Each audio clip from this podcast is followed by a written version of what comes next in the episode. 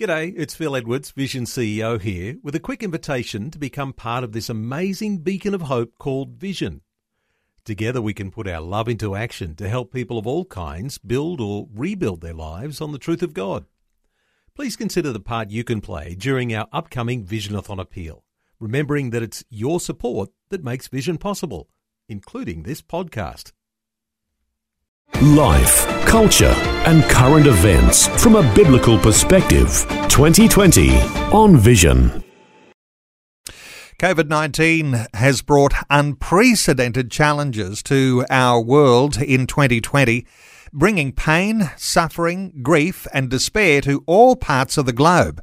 Well, in the face of this darkness, Christian child development organisation Compassion Australia is standing with Australian churches to share the light of Jesus with children and families living in poverty. Claire Steele is CEO at Compassion Australia and urging churches in Australia to consider how they can be a light in the world at this time. Claire's joining us. Hi, Claire. Welcome to 2020. Thanks so much, Neil. Claire, I know that you've been talking about a favourite scripture just recently, John chapter 1, verse 5. Uh, the light shines in the darkness, and the darkness has not overcome it.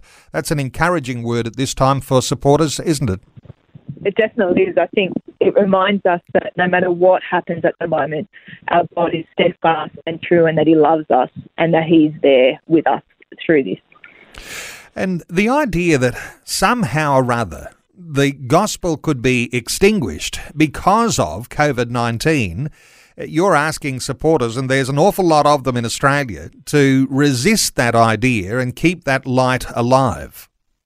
Definitely, and we do. We have many supporters, over 90,000 in Australia. And what I've loved at this time is actually see them, not that the light is diminishing, but the light is growing stronger. We're seeing churches um, have an impact beyond what they normally do in Australia. And so it's just very exciting to see that we really can see that light shining in the darkness.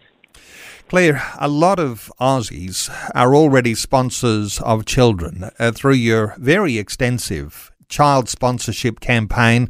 Uh, really, it goes across something like 25 countries around the world. But you've got some deeper partnerships that you're encouraging right now with actual local churches. How does that all work? Yeah, we have amazing partnerships with churches across Australia, and many of them have chosen a region um, in either a country or a particular country, and they learn about these these churches that are supporting the children and how they can support them best.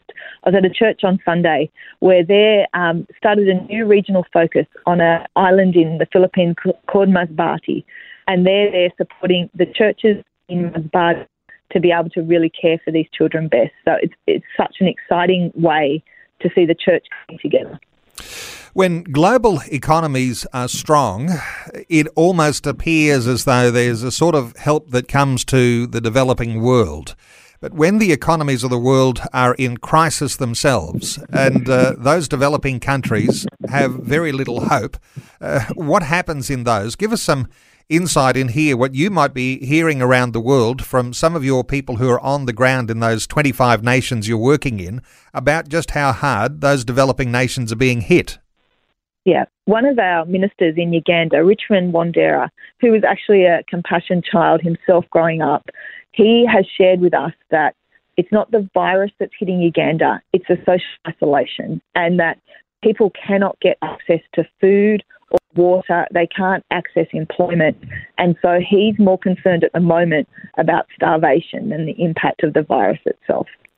Wow. And of course, when you're talking starvation, the effects on children and starvation, that's really where your focus always is.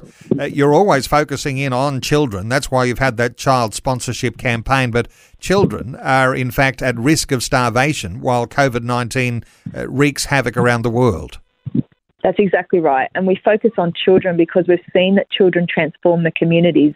So, Richmond, who was a child himself, is now pastoring pastors around the world, and he's really reaching out to these children to help find ways that he can stop the starvation and he can really help these children grow up to be lights for the gospel. I imagine that when you've been looking after the needs of children, that has softened that relationship, and parents have linked to those local partner churches on the ground in these nations. But with churches in lockdown everywhere, that really throws that into disarray, doesn't it?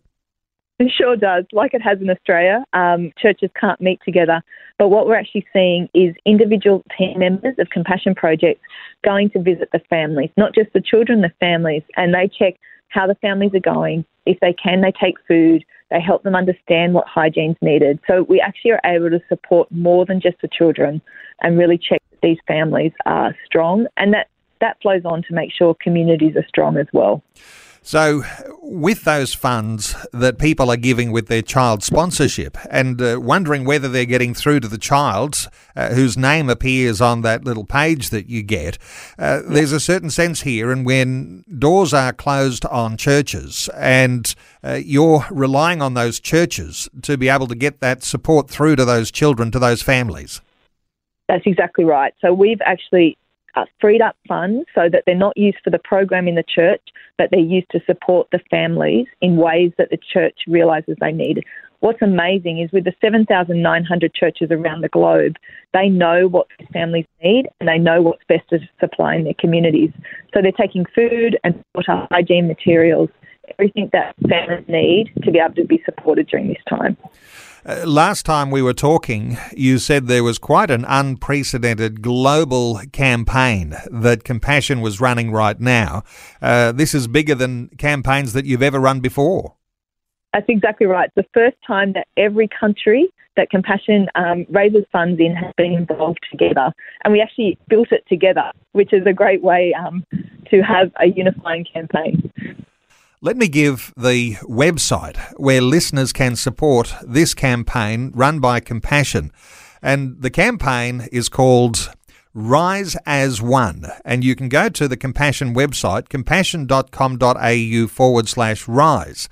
And no doubt you'd like to hear from individuals, but this partnership with churches, uh, no doubt you wanted to hear from uh, people who are, you know, on the eldership or the leadership of a church. Uh, so that there can be a church response as well as individuals. Uh, so, who would you like to hear from uh, that are part of local church leaderships? I'd love to hear from ministers or wardens or just key people in your church. If you have a real heart for this and you're just a member of a church, reach out to us so we can work out how we can support the churches overseas best together. So we're happy to hear from almost, you know, we are happy to hear from anyone in a church. And I imagine at this time too, uh, people are interested in how they might be supportive uh, to mission organisations who are reaching out the way that you do, uh, so an extra friend or two wouldn't go astray. So compassion.com.au forward slash rise. Claire Steele is the CEO at Compassion Australia. Claire, thanks so much for the update today on 2020. Thank you so much. Thanks for taking time to listen to this audio on demand from Vision Christian Media. To find out more about us, go to vision.org.au.